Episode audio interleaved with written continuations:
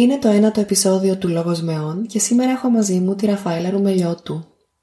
Η Ραφαέλα είναι ένα κορίτσι 16 χρονών από τη Θεσσαλονίκη που την ενδιαφέρει πολύ το επάγγελμα της ΜΕΑΣ. Γι' αυτό με προσέγγισε και σήμερα θα απαντήσουμε τις δικές της απορίες. Είναι ένα διαφορετικό επεισόδιο από τα άλλα, επειδή σήμερα τις ερωτήσεις θα τις κάνει εκείνη. Καλή σας ακρόαση!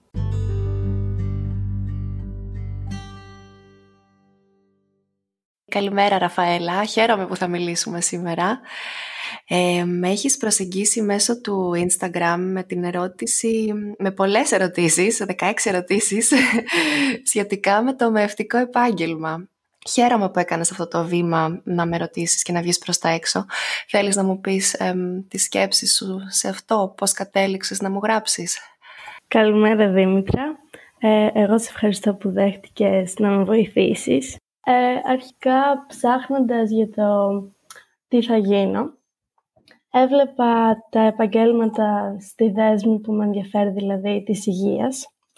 Ε, και διαβάζοντας για τη μευτική, ε, είδα ότι με ενδιαφέρει πάρα πολύ και αρχικά η... αγαπούσα πάρα πολύ το μωράκι από πάντα. Οπότε αυτό ήταν κάτι πολύ βασικό που με προσέγγισε στη μευτική. Και έπειτα διαβάζοντας περαιτέρω, είδα ότι είναι κάτι που μου ταιριάζει πάρα πολύ. Είπαμε είσαι πρώτη ηλικίου σήμερα, δηλαδή περίπου 16 χρονών; Ναι, ακριβώς. Ωραία. Σήμερα θα αντιστρέψουμε τους ρόλους και μπορείς να ξεκινήσεις να με ρωτάς ό,τι σε ενδιαφέρει και ό,τι μπορώ να σου απαντήσω, θα χαρώ να στο απαντήσω. Τέλειο. Τι σε έκανε να επιλέξεις αυτό το επάγγελμα; Μπορώ να σου πω ότι συνδυάζει ό,τι αγαπώ και ό,τι μ' αρέσει να κάνω περισσότερο και ό,τι κάνω και καλύτερα. Δηλαδή, επειδή εγώ πήγαινα στη γερμανική σχολή και δεν έπρεπε να δεσμευτώ από την πρώτη ηλικίου ήδη με τις σπουδές μου, φαντάσου είχα τελειώσει το σχολείο και ακόμα δεν ήξερα τι θέλω να κάνω. Ναι. Οπότε σκέφτηκα τι με ενδιαφέρει, ποια είναι ίσως τα δυνατά μου σημεία. Είχα τη δυνατότητα να κάνω επαγγελματικό προσανατολισμό όπου κατέληξα ότι και μένα με ενδιαφέρουν είτε οι κοινωνικές επιστήμες είτε οι επιστήμες υγείας. Τότε ήμουνα ήδη στη Βιέννη, είχα πάει δηλαδή στην Αυστρία και επικοινώνησα όπως και εσύ καλή ώρα με διάφορες ΜΕΕΣ και τις ρώτησα αν μπορώ να κάνω πρακτική έστω και για μία εβδομάδα να τη συνοδέψω στην, στη δουλειά τους. Και μία πολύ καλή ανεξάρτητη ΜΕΑ δέχτηκε ε, να τη συνοδέψω, η οποία ήταν εκείνη ε, ΜΕΑ που έκανε το κετούς στο σπίτι. Ναι. Τότε δεν ήξερα ακόμα ότι θα ακολουθήσω έτσι αυτή την ειδίκευση, ας το πούμε, των τοκετών στο σπίτι. Και ήμουν απλά μαζί της, ε, έβλεπα το ωράριό της, ε, πώς ε, συμπεριφερόταν και τα λοιπά και άρχισε να με ενδιαφέρει πάρα πολύ. Οπότε μετά έκανα αίτηση σε διάφορα πανεπιστήμια που στο εξωτερικό, δηλαδή στη Γερμανία και στην Αυστρία, η αίτηση γίνεται απλά και μόνο βάσει του βαθμού Και με δέχτηκαν σε ένα πανεπιστήμιο στη Γερμανία, όπου κάθε, με κάθε εξάμεινο που περνούσε ε, έβρισκα και περισσότερη δικαίωση ότι αυτό είναι αυτό που μου αρέσει να κάνω. Οποτε ναι. νιώθω πολύ τυχερή που ξέρεις, βρήκα αυτό που μου ταιριάζει, είναι εργασία με ανθρώπους, με ένα ειδικά βρίσκομαι, ας το πούμε, σε μια συνεχή αναζήτηση της ουσίας του, του πράγματος, οπότε μέσα από τη μευτική έχω τη δυνατότητα, ξέρεις, να γνωρίζω από πολύ κοντά γυναίκες και οικογένειες και ναι, με γεμίζει πολύ. Ναι, ωραία. Ε, ποια είναι τα χαρακτηριστικά που πρέπει να έχει μία ΜΕΑ; Εδώ ευτυχώς αν ρωτήσεις 10 ΜΕΕΣ θα σου πούνε 10 διαφορετικά πράγματα επειδή όπως και οι γυναίκες διαφέρουν, ευτυχώς διαφέρουν και οι ΜΕΕΣ. Οπότε θεωρώ ότι είναι πολύ σημαντική η χημεία, δηλαδή να ταιριάζει η ΜΕΑ με τη γυναίκα και να έχει και πολλές επιλογές για να βρει τη ΜΕΑ που της ταιριάζει. Από εκεί και πέρα θεωρώ ότι είναι πολύ σημαντικό η ΜΕΑ να πώς το λένε, να είναι αρχικά ταπεινή, από τη μία ταπεινή προς το θαύμα της ζωής και προς το μεγαλείο της φύσης κτλ. Αλλά από την άλλη να έχει την αυτοπεποίθηση για να αναλάβει την ευθύνη μόνη της και να βγει προς τα έξω, να υποστηρίξει τις γυναίκες θεωρώ ότι έχει και πολύ μεγάλο πολιτικό κομμάτι ε, η μεευτική, γιατί ουσιαστικά είναι η συνήγορος και η, θα έπρεπε κατά τη γνώμη μου να είναι υποστηρίκτρια των δικαιωμάτων της γυναικας Πρέπει να έχει ανοιχτή καρδιά, ανοιχτό μυαλό, συνδυαστική σκέψη, ενσυναίσθηση, πολύ καλή επικοινωνία, δηλαδή ενεργητική ακρόαση, κατανόηση, αποδοχή διαφορετικών ε, μοντέλων ζωής, δηλαδή μπορεί να ε, σου ζητήσει υποστήριξη μια ομόφυλη ε, οικογένεια ή ε, ξέρεις διαφορετικά πλάνα ζωής που μπορεί ίσως να μην τα είχαμε σκεφτεί. Οπότε δεν πρέπει να είναι καθόλου επικριτική να είναι δυναμική, να μπορεί να πάρει μόνη της απόφαση και να την τεκμηριώσει σωστά προς τα έξω. Οπότε είναι πολύ πολυδιάστατο πολυδιάστατος ο χαρακτήρας μιας μεας και θεωρώ ότι είναι πολύ, πολύ κοντά στον χαρακτήρα του ανθρώπου που κρύβεται πίσω από την ΜΕΑ. Ναι. Ποια είναι τα βασικά αρνητικά αυτού του επαγγέλματος; Στη μευτική μπορείς να επιλέξεις που θα, σε ποιο εργασιακό περιβάλλον θέλεις να εργαστείς. Δηλαδή, αν θες να κάνεις ελεύθερο επάγγελμα, αν θέλεις να εργαστείς σε κάποιο νοσοκομείο ή κάποια κλινική, αν θέλεις να συνεργαστείς ε, σε κάποιο γιατρείο.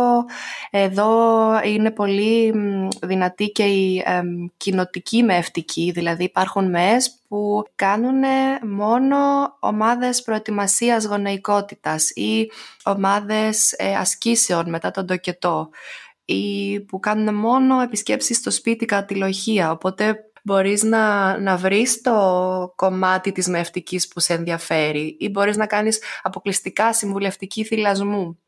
Ναι, είναι πολύ ευρύ το φάσμα. Τώρα τα αρνητικά, κατά τη γνώμη μου, ε, είναι ε, η δυσκολία, ας πούμε, είναι ε, το θέσιμο ορίων μεταξύ εργασίας και ιδιωτικής ζωής, ειδικά στο ελεύθερο επάγγελμα. Είναι πολύ σημαντικό δηλαδή να θέτουμε όρια προς τα έξω σε στυλ ωραρίου εργασίας και προς τον εαυτό μας, δηλαδή να μην εργάζομαι το Σαββατοκύριακο ή να μην παίρνω τη δουλειά στο σπίτι επειδή όπως σου είπα πριν είναι τόσο κοντά με το χαρακτήρα και με την ιδιωτικότητα της ΜΕΑΣ που είναι πολύ σημαντικό να υπάρχει μια ισορροπία μεταξύ της ε, δουλειάς και της ιδιωτικής ζωής. Μετά μεγάλο θέμα είναι η ευθύνη που δυστυχώς έχουμε μια πολύ αμυντική ιατρική που σημαίνει ότι υπάρχει πολύς φόβος και να σου πω ένα παράδειγμα στο νοσοκομείο περισσότερες ε, μηνύσεις γίνονται ε, αν δεν έγινε κεσαρική ή αν δεν γίνει κάποια παρέμβαση και λιγότερες αν γίνει ξέρεις, προαιρετικά ή εκ του ασφαλούς. Οπότε καταλήγουμε και έχουμε ένα όλο και, όλο και πιο στενά ουσιαστικά περιθώρια ασκήσεως του επαγγέλματός μας, επειδή ξέρεις, αυξάνεται η γραφειοκρατία, αυξάνονται τα, τα τέλη ασφαλίσεων αστικής ευθύνης. Δυστυχώς ακόμα υπάρχει ένα αρκετά μεγάλο χάσμα με ε, γιατρούς Δύσκολα περιστατικά ενδεχομένως ε, να είναι κάτι επίσης αρνητικό, ειδικά στο, επάγγελμα, στο ελεύθερο επάγγελμα, αν δεν έχεις άλλες μέες να, να τα μοιραστείς. Ναι, αυτά θα σου ναι. έλεγα.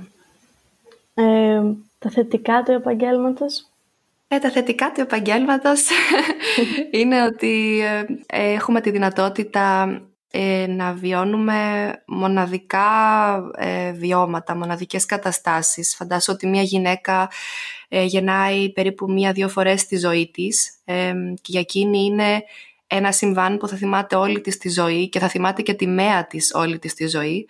για μας φαντάσου ότι είναι μια απλή καθημερινή ημέρα εργασίας. Οπότε παίρνουμε πάρα πολύ ευγνωμοσύνη από τα ζευγάρια και τις γυναίκες, ειδικά αν έχουμε τη δυνατότητα να εργαστούμε ε, σε σχέση, σε, ναι, σχέση μέας επιτόκου ένα προς ένα, όπως γίνεται στο ελεύθερο επάγγελμα. Δηλαδή γνωρίζεις τη μαμά ή τη γυναίκα πολύ νωρίς με θετικό τεστ εγκυμοσύνης, την παρακολουθείς και την συνοδεύεις κατά τη διάρκεια της εγκυμοσύνης γίνεται ο τοκετός, μετά η παρακολούθηση στη λοχεία, οπότε φαντάσου είναι ένα διάστημα 10 περίπου μηνών ή και παραπάνω που δένεσαι με αυτή την οικογένεια, οπότε είναι πολύ όμορφη η εμπειρία Θεωρώ ότι διευρύνεται ο ορίζοντά σου σαν άνθρωπος, επειδή ακριβώς γνωρίζεις πολύ διαφορετικούς ανθρώπους, βιώνεις το θαύμα της ζωής, έχεις την, στο ελεύθερο, θα σου μιλήσω κυρίως για το ελεύθερο επάγγελμα που κάνω εγώ. Ότι έχεις την αυτονομία, ε, έχεις τη φυσιολογία, δηλαδή εργάζεσαι με υγιείς γυναίκες που απλά γεννούν, δεν είναι κάποια ασθένεια που να ε, χρήζει φαρμάκων και πολλή ιατρικής παρακολούθησης. Δεν, έχει, δεν υπάρχει ρουτίνα, κάθε μέρα είναι διαφορετική, δεν είναι εργασία γραφείου. Ε, έχεις τον, εγώ δηλαδή βρίσκω τεράστιο νόημα στην εργασία ε, μέσω της ενδυνάμωσης των γυναικών. Ναι. Και επίσης είναι κάτι που μπορεί να που μπορεί να γίνει πάντα και παντού. Δηλαδή όσο υπάρχουν άνθρωποι τόσο θα γεννιούνται παιδιά. Οπότε σε κάθε χώρα, σε κάθε κατάσταση είναι κάτι που θα υπάρχει και είναι και από τα παλαιότερα επαγγέλματα. Ναι. Πόσο εύκολη είναι η επαγγελματική αποκατάσταση; Ε, επειδή ακριβώς οι ΜΕΣ χρειάζονται πάντα και παντού, θα υπάρχει εργασία πάντα. Το θέμα πάλι διαφέρει μεταξύ του ελεύθερου επαγγέλματος και ε, μιας εργασίας σε κάποια κλινική ή σε κάποιο ιατρείο, όπου εκεί ορίζουν, βάζουν τους όρους ε, τα αφεντικά ουσιαστικά. Ναι. Έχω ακούσει ότι ε, ειδικά στην Ελλάδα σε κάποια κλινική οι απολαβές μιας μέας είναι αρκετά χαμηλές. Ενώ στο ελεύθερο επάγγελμα όσο περισσότερο δουλεύεις, όσο περισσότερη δουλειά υπάρχει, τόσο περισσότερα μπορείς να βγάλεις. Εδώ στη Γερμανία υπάρχει, είναι κατοχυρωμένη η μευτική στην ε, κρατική ασφάλεια υγείας. Δηλαδή κάθε γυναίκα ε, δικαιούται να την υποστηρίξει μία, μία, μία μέα. Φαντάσου ότι έχουμε περίπου τρεις φορές περισσότερη ζήτηση από ότι ε, ΜΕΕΣ που μπορούν να καλύψουν αυτή την ανάγκη. Ναι. Τώρα στην Ελλάδα, επειδή η κοινοτική μευτική δεν είναι τόσο διαδεδομένη και επειδή είναι καθαρά ιδιωτική υπόθεση, δηλαδή πρέπει να την πληρώσουν οι οικογένειες από την τσέπη τους, εκεί πάλι να είναι λίγο πιο καπιταλιστικό το σύστημα, δηλαδή πρέπει να ξέρεις να πουλήσεις τον εαυτό σου, να διασυνδεθείς σωστά, είναι κάποια δυσκολία. Αλλά γενικά θεωρώ ότι είναι ένα πολύ σίγουρο επάγγελμα. Ωραία. Ποιες είναι οι αρμοδιότητες μιας ΜΕΑΣ; Ουσιαστικά είναι μια, φαντάσου μια καμπύλη με ευτικής φροντίδας που ξεκινάει από τον οικογενειακό προγραμματισμό, δηλαδή συμβουλευτική αντισύλληψης, υγείας, παρακολούθηση της υγιούς εγκυμοσύνης, εκεί μιλάμε για χαμηλού κινδύνου, δηλαδή μιλάμε για μια γυναίκα που είναι υγιής, είναι νέα, είναι γόνιμη και κυοφορεί ένα παιδί. Οπότε αυτή τη χαμηλού κινδύνου υγιή εγκυμοσύνη μπορεί να την αναλάβει, να την παρακολουθήσει μια ΜΕΑ, ε, η οποία καταλήγει στον φυσικό τοκετό, ο οποίος ξεκινάει από μόνος του, είναι γύρω από την πιθανή ημερομηνία τοκετού, το μωρό είναι υγιές, έχει ένα ε, σωστό βάρος όπου δεν περιμένουμε κάποια επιπλοκή, αλλά ακόμα και στην περίπτωση επιπλοκών η ΜΕΑ είναι εκπαιδευμένη ώστε να μπορεί να χειριστεί κάποια επιπλοκή μόνη της. Φαντάσου στη Γερμανία νομικά ένας γυναικολόγος είναι υποχρεωμένος να να βρει μέα. Δηλαδή, άμα τύχει να γίνει το κετός και δεν υπάρχει μέα, είναι η ευθύνη του γυναικολόγου να καλέσει μία. δηλαδή, μόνο σε περίπτωση ανάγκης, είναι μοναδικό εδώ αυτό στην Ευρώπη, ότι η μέα μπορεί να κάνει το κετό μόνη της, αλλά ένας γυναικολόγος οφείλει να φέρει μέα. Στην Ελλάδα αυτό δυστυχώς δεν υπάρχει. ναι. ναι.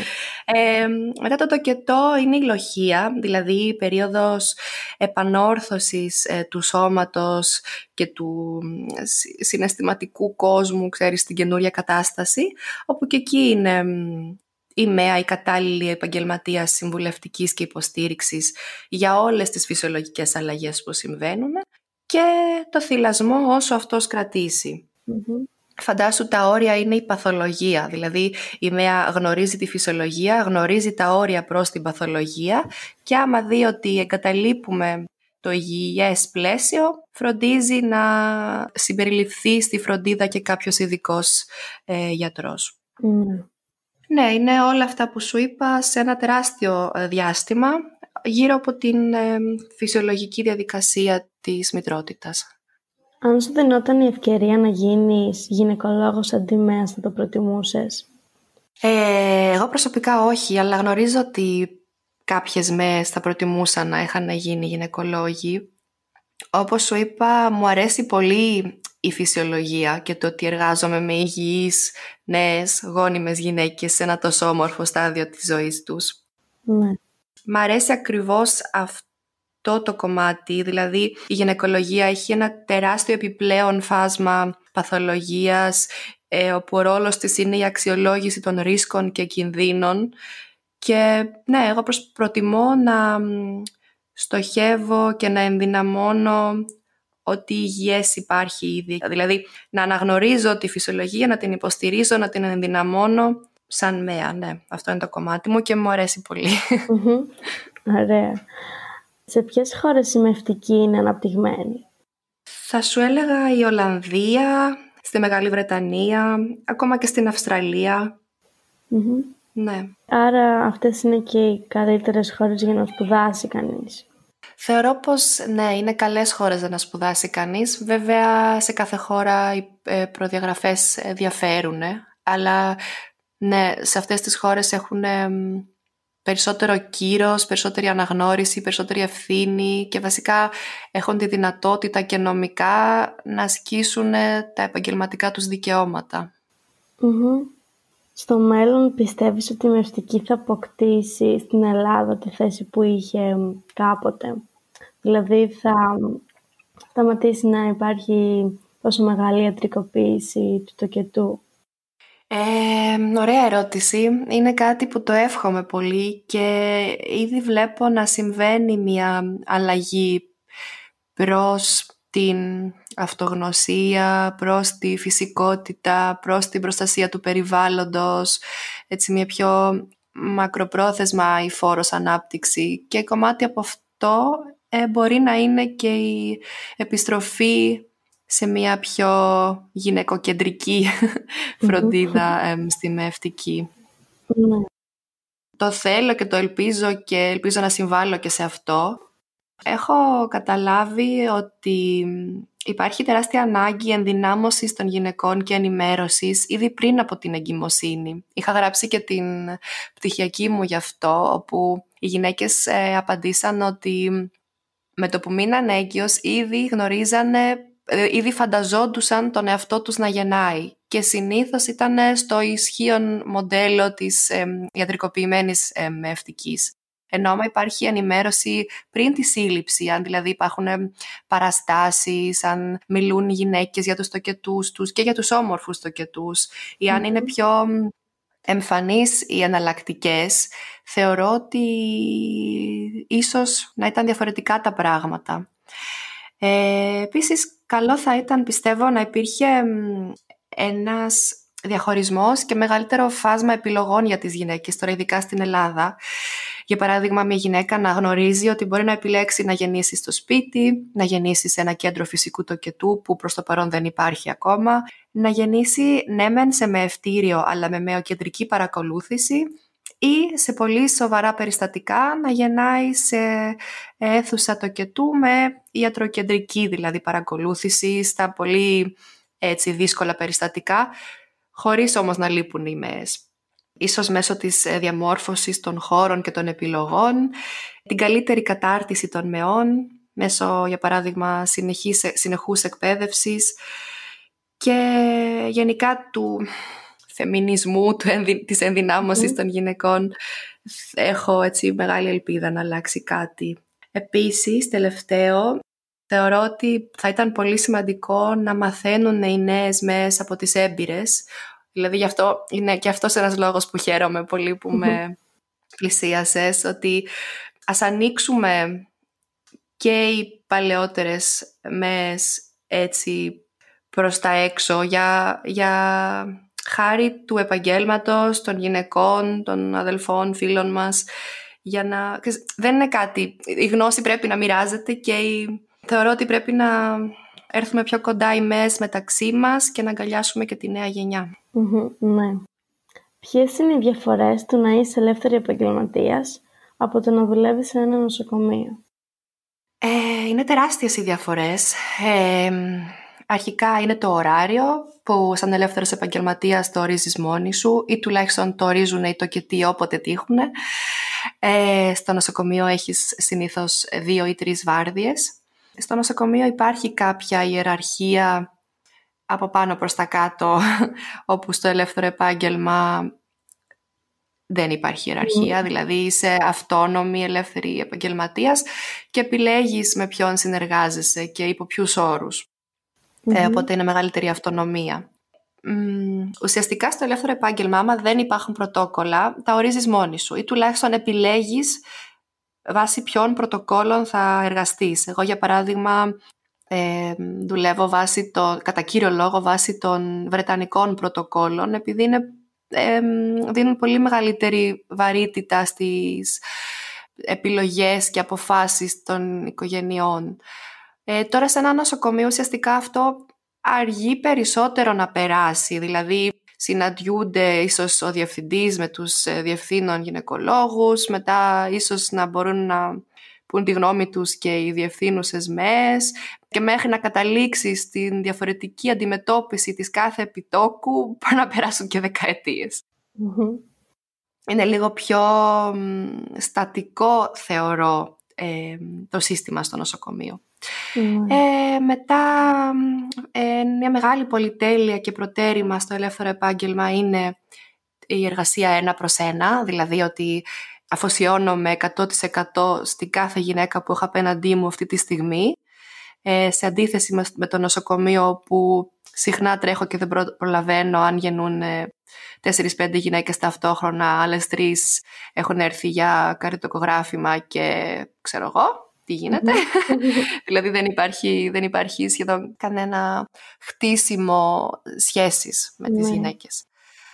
Ε, οπότε αυτή η εμπιστοσύνη με τις γυναίκες που χτίζεται σε αυτό το μεγάλο διάστημα είναι και κομμάτι της ασφάλειας που υπάρχει στο ελεύθερο επάγγελμα. Γιατί πιστεύω, είμαι πεπισμένη ότι η γυναίκα είναι ειδικός για τον εαυτό της και ειδικός για το μωρό της που κυοφορεί. Εγώ από έξω θα της πω τη δικιά μου εμπειρία και τις συστάσεις και τα πρωτόκολλα που γνωρίζω και μέσω της κοινή λήψης αποφάσεων υπάρχει μια κοινή γραμμή που κάνει πάρα πολλά πολύ πιο εύκολα.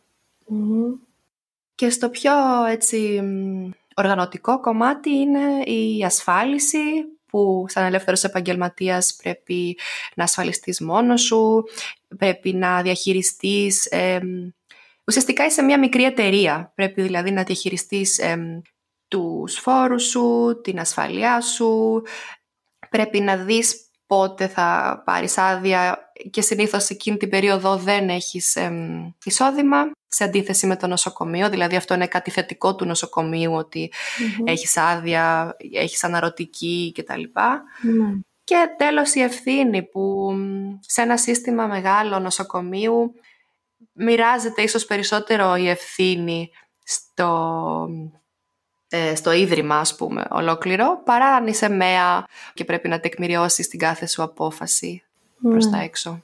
Ο τοκετός στο σπίτι είναι επιλογή αρκετών γυναικών.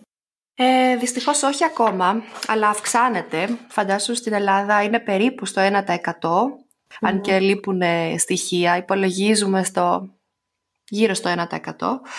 Αλλά και στη Γερμανία που είναι ε, που τέλος πάντων συστήνεται και στις γυναίκες. Ε, οι γυναίκες έχουν την επιλογή και είναι πιο κομμάτι του συστήματος. Είναι μόνο περίπου στα 2%. Οπότε υπάρχει περιθώριο. Αν σε ένα τοκετό στο σπίτι συμβεί κάτι άσχημο, τι συμβαίνει και ποιος έχει την ευθύνη γι' αυτό; Δηλαδή όταν είσαι ελεύθερος επαγγελματίας. Προτιμούμε να γνωρίζουμε τις γυναίκες νωρίς την εγκυμοσύνη για να γνωριστούμε, να γνωρίσουμε τις ε, επιλογές του ζευγαριού, να μας πούνε τι ανησυχίες υπάρχουν, ε, τι ιστορικό υπάρχει, πώς ήταν δηλαδή προηγούμενη το και τι. Να κάνουμε την παρακολούθηση στην εγκυμοσύνη για να δούμε πώς εξελίσσεται η εγκυμοσύνη, μεγαλώνει το παιδί σωστά, πώς είναι η καρδιακή παλμή, πώς είναι τα υπόλοιπα ε, στοιχεία ας πούμε της γυναίκας είναι, έχει καλή πίεση, έχουμε... Δηλαδή αν δούμε κάτι που δεν είναι 100% τέλειο κατά τη διάρκεια της εγκυμοσύνης, υπάρχει πιθανότητα να μην μπορούμε να μπούμε σε τοκετό στο σπίτι. Δηλαδή αυτό αποφασίζεται λίγο πριν την ε, έναρξη της φυσιολογικής περίοδου τοκετού. Δηλαδή από την 37η ε, εβδομάδα έως τις 42 εβδομάδες είναι η φυσιολογική περίοδος τοκετού και μέχρι να μπούμε σε αυτήν έχουμε πολύ στενή παρακολούθηση, έχουμε πολύ καλή ενημέρωση, δηλαδή υπάρχει ένα ειδικό ραντεβού όπου ε, ενημερώνουμε ακόμα και για τυχόν επιπλο... επιπλοκές και πώς θα τις χειριστούμε. Δηλαδή υπάρχει πιθανότητα αιμορραγίας μετά τον τοκετό και ενημερώνουμε τους γονείς ε, πώς θα το χειριζόμασταν, ότι δηλαδή θα περνα, περνούσαμε φλεβοκαθετήρα, θα δίναμε μήτροσυσπαστικά φάρμακα, θα καλούσαμε το ασθενοφόρο, σε ποια κλινική θα πηγαίναμε, συστήνουμε τις γυναίκες να έχουν ε, ήδη γραφτεί ε, στα νοσοκομεία που θα πηγαίναμε σε περίπτωση ανάγκης, τι απόσταση υπάρχει, σε ποιο χρονικό διάστημα θα μπορούσαμε να κάνουμε τη μεταφορά. Οπότε για κάθε επιπλοκή είναι ενημερωμένοι οι γονείς. δηλαδη και εδώ υπάρχει κοινή λήψη αποφάσεων. Ναι. Και στο τέλος υπογράφουμε και μία σύμβαση όπου ενημερώνουμε για, το, για τα προτερήματα αλλά και τυχόν κινδύνους από την από την έλλειψη χρόνου κατά τη διάρκεια της μεταφοράς και οι γονείς ενημερωμένοι αποφασίζουν. Δηλαδή είναι πιο μοιρασμένο το θέμα της ευθύνης. Η ΜΕΑ ενημερώνει και είναι ειδική και έχει και ασφάλεια αστικής Οι γονείς ενημερώνονται, είναι χαμηλού κινδύνου και συμμετέχουν στην απόφαση Υπάρχουν οι συστάσεις που ορίζουν ποιες γυναίκες καλό θα ήταν να μην γεννάνε στο σπίτι. Υπάρχει πολύ καλή προετοιμασία, πολύ καλή ιδανικά σχέση μεταξύ ΜΕΑΣ και ε, οικογένειας. Και πάμε. Ουσιαστικά όμως οι μεταφορές, δηλαδή ε, οι μεταφορές στο νοσοκομείο σε κάποια επιπλοκή είναι περίπου 10 με 15%. Αλλά συνήθως δεν είναι έκτακτη ανάγκη. Συνήθως είναι ε, μία εξέλιξη το κετού ή ανάγκη για ισχυρότερη αναλγησία. Οπότε εκεί έχουμε πολύ χρόνο να, να πάμε σε οποιαδήποτε κλινική. Οι καταστάσεις έκτακτου ανάγκης που παρουσιάζονται συχνά στις ταινίες ότι όλοι τρέχουν πανικόβλητοι, ασθενοφόρα κτλ. είναι κάτω από 1%. Δηλαδή είναι καταστάσεις που και στο νοσοκομείο θα ήταν κακό να συμβούν. Που εκεί ναι. απλά Απλά φροντίζουμε να γίνει γρήγορη μεταφορά. Ε, το σκεπτικό των οικογενειών που επιλέγουν το κετός στο σπίτι είναι ότι επειδή είναι μόνο 1% ε, αποφασίζουν ξέρεις, ενημερωμένοι να παραμείνουν στο σπίτι. Σε αντίθεση με το ντοκετό στο νοσοκομείο που μπορεί ναι να είσαι ήδη εκεί όπου υπάρχουν μηχανήματα και γιατροί και χειρουργία αλλά έχεις πολύ ψηλότερο ποσοστό παρεμβάσεων. Οπότε στο σπίτι έχεις λιγότερες παρεμβάσεις και υπάρχει και ένα 1% που ουσιαστικά και στο δρόμο να, βρεις, να βγεις έξω έχεις κίνδυνο να σε πατήσει Και πηγαίνουμε κάπως έτσι. Βέβαια είναι πολύ σημαντικό η ΜΕΑ να μην φοβάται το ντοκετό, η ΜΕΑ να είναι πολύ καλά καταρτισμένη, να έχει εκπαιδευτεί καλά και στα επίγοντα, να νιώθει ότι μπορεί να χειριστεί έναν τοκετό έξω από το νοσοκομείο. Mm-hmm. Αλλιώς δεν θα, το κάναμε. Δηλαδή, άμα ήταν επικίνδυνο και κινδύνευα να χάσω την άδειά μου, φυσικά και δεν θα το έκανα. Ναι. Πόσο εύκολο είναι για μια μητέρα μέα να τα επεξέλθει και στους δύο ρόλους της με επιτυχία; Ε, εγώ δεν είμαι μαμά ακόμα, οπότε θα σου πω από φίλες μου που είναι μες και έχουν γεννήσει. Ε, όλες μου λένε ότι είναι πολύ σημαντικό να υπάρχει ένας υποστηρικτικός σύντροφος που να είναι και διατεθειμένος να αναλάβει τα οικιακα Ε, αν είναι η, η γυναίκα μόνη της ή δεν έχει σύντροφο, είναι αρκετά δύσκολο, ειδικά αν κάνει τοκετούς. Δηλαδή, οι περισσότερες κάνουν ε, διάστημα, ε, διάλειμμα από τους τοκετούς ε, τα πρώτα δύο-τρία χρόνια ζωής του παιδιού ή εργάζονται part-time, δηλαδή την ημέρα που ίσως να υπάρχει κάποιος άλλος που μπορεί να φροντίσει το παιδί, να κάνουν επισκέψεις κατοίκων, χωρίς τοκετούς όμως, μέχρι να μεγαλώσει το παιδί, οπότε σαν ελεύθερος επαγγελματίας είναι αρκετά δύσκολη, δύσκολος ο συνδυασμός της μευτικής με, της, με του ρόλου της μητέρας. Ναι. Θέλει πολύ καλή υποστήριξη. Ναι. Πιστεύεις ότι υπάρχουν απαραίτητες σπουδές για να είσαι μια ολοκληρωμένη με Υπάρχουν σπουδές που σου δίνουν το δικαίωμα να εργάζεσαι σαν ΜΕΑ, οι πανεπιστημιακές σπουδές. Αυτές, αυτή είναι η βάση. Ναι.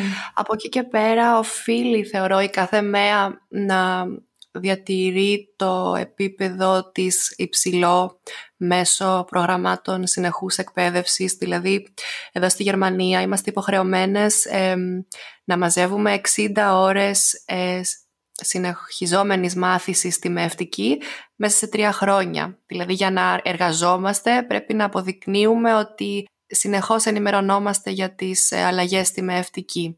Ναι.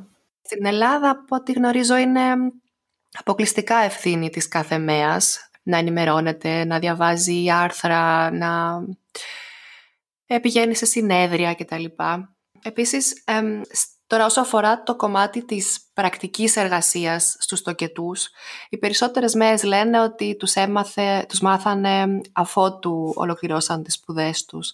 Και εκεί είναι πολύ σημαντικό να υπάρχει μια ομάδα υποστηρικτική, αυτό που σου έλεγα με τις παλαιότερες μέες, που να δέχονται, να αναλαμβάνουν νέες μέες, να τις ε, εκπαιδεύουν, να τις παίρνουν κοντά, επειδή αυτό που πραγματικά μετράει, δηλαδή να παρακολουθείς τις λεπτές αλλαγές στη συμπεριφορά και στο σώμα μιας γυναίκας κατά τη διάρκεια του τοκετού ή τις μυρωδιές ή το, την ψηλάφιση κτλ. Όλα αυτά δυστυχώς δεν, δεν μαθαίνονται στο πανεπιστήμιο, μαθαίνονται στην πορεία όπου είναι πολύ σημαντικό να επικοινωνούν οι μες μεταξύ τους και να μην, ε, ξέρεις, απομονώνονται.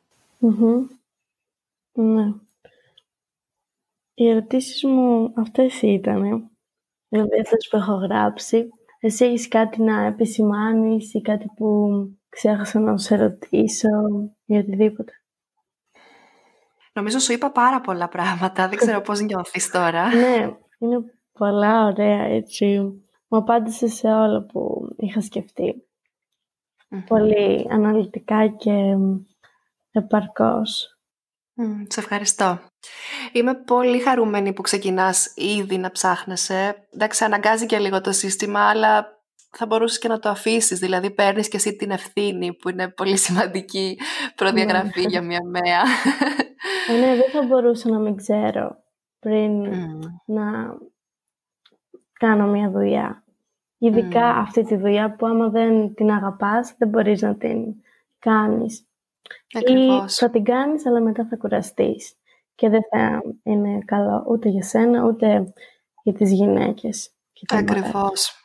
Δηλαδή, ε, κατά τη διάρκεια της πρακτικής ε, ε, άσκησης που ήμασταν σε νοσοκομεία, έβλεπαμε σκουρασμένες που είναι και φυσιολογικό άμα είναι σε ένα σύστημα, ξέρεις, χωρίς καλές απολαβές, με ιεραρχία, που δεν μπορούν να ασκήσουν τα επαγγελματικά τους δικαιώματα, που αυτή η κούραση ναι μεν δικαιολογείται, αλλά βγαίνει και προς τις γυναίκες. Αν δηλαδή mm. πάβεις να μιλάς όμορφα και με σεβασμό στις γυναίκες, θεωρώ ότι είναι πολύ σημαντικό να πάρεις κάποιο διάλειμμα ή να σκεφτείς αν είναι ακόμα αυτό το αντικείμενο που θέλεις να κάνεις, επειδή είναι τεράστια η ευθύνη και είναι πολύ ευάλωτες οι γυναίκες. Ευάλωτες και με την καλή και με την κακή έννοια, αλλά ουσιαστικά πρέπει να χειρίζεσαι την ευθύνη που έχεις με πολύ σεβασμό και ταπεινότητα. Ναι, σίγουρα.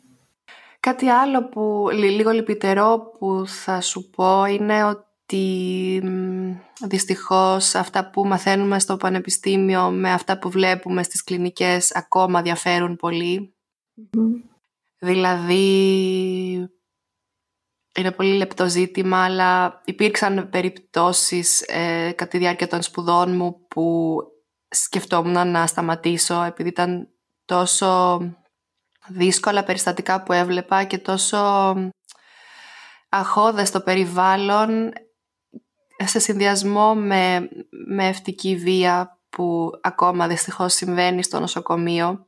Είναι πάρα πολύ σημαντικό να έχεις ε, ανθρώπους και από το επάγγελμα αλλά και έξω από το επάγγελμα που μπορείς να μιλήσεις, να σου πούν. Δηλαδή ότι ξέρεις να, να συνεχίσεις να βλέπεις το όραμά σου ότι εγώ αυτό που δηλαδή που έλεγα στις μικρότερες είναι ότι μέσω αυτού μέσω αυτών των σπουδών αποκτούν το δικαίωμα αργότερα να εργαστούν βάσει των δικών τους πιστεύω και να αλλάξουν Αλλά συχνά είναι αρκετά επίπονα τα βιώματα μέσα στην αίθουσα τοκετών. Δηλαδή; Δηλαδή, αν μια γυναίκα νιώθει ότι δεν έχει την υποστήριξη που χρειάζεται και ε, οι ΜΕΕΣ είναι πολύ απασχολημένες σε μια γεμάτη αίθουσα τοκετού. Συχνά οι ανάγκες της γυναίκας δεν καλύπτονται και συχνά για να καθησυχαστούν οι γυναίκες ε, κάνουν χρήση επισκληριδίου αναλγησίας που από τη μία ανακουφίζει από τον πόνο του τοκετού, από την άλλη ίσως να ανακουφίζει και τις ΜΕΕΣ που δεν είναι πλέον υποχρεωμένες να ακούνε την έκκληση των γυναικών. Πιστεύω ότι είναι και αυτός ένας λόγος για τα τόσο αυξημένα ποσοστά ε, επισκληριδίου αναλγησίας, επειδή δεν έχουμε παρακολούθηση μία μέα προς μία γυναίκα κατά τη διάρκεια του τοκετού. Οπότε καλύπτει το κενό η αναλγησία και η επισκληρίδιος η οποία στη συνέχεια επιφέρει συνήθως και άλλες παρεμβάσεις, δηλαδή γίνεται απαραίτητη η χρήση ε, οκυτοκίνης για να επιταχυνθεί ο τοκετός, ε, έπειτα μπορεί να αντιδράσουν οι καρδιακοί παλμοί του εμβρίου και να γίνει μια, ένας πιο παρεμβατικός τοκετός μέσω δηλαδή βεντούζας ή κεσαρικής. Δηλαδή το ένα συχνά φέρνει το άλλο και πιστεύω ότι εκεί η πρόληψη θα ήταν η καλύτερη αντιμετώπιση, δηλαδή μεγαλύτερη στελέχωση της αίθουσας τοκετού από ΜΕΣ, καλύτερη ενημέρωση, ενημέρωση και των μεών και των γυναικών. Κατάλαβα. Πώς νιώθεις και σε σύγκριση με αυτά που σου είπαν οι Ελληνίδες ΜΕΣ που ρώτησες; Οι απαντήσεις σας ήταν πολύ κοντά. Δηλαδή έχουν πολλά κοινά Και είναι πολύ σημαντικό να που μου απάντησες σε όλα αυτά και σε ευχαριστώ πάρα πολύ. Να σε καλά, σου εύχομαι ό,τι καλύτερο. Μία τελευταία σκέψη που μου ήρθε. Ε, δεν αναφέραμε καθόλου τα μωράκια. Ναι. Ίσως να καταλαβαίνεις από όλα αυτά που σου λέω ότι κυρίως συνεργαζόμαστε με τις γυναίκες και τις οικογένειες. Ναι. Θέλουμε και τα μωρά να είναι καλά, αλλά τα μωρά είναι μόνο καλά αν είναι καλά και ενδυναμωμένες οι μητέρες. Ναι. Βλέπουμε και μωράκια, αλλά κυρίως ε, ασχολούμαστε με τους ε, ενήλικους, δηλαδή σαν, σαν εικόνα της μευτικής που θέλω να σου δώσω. Ναι, κατάλαβα. Mm.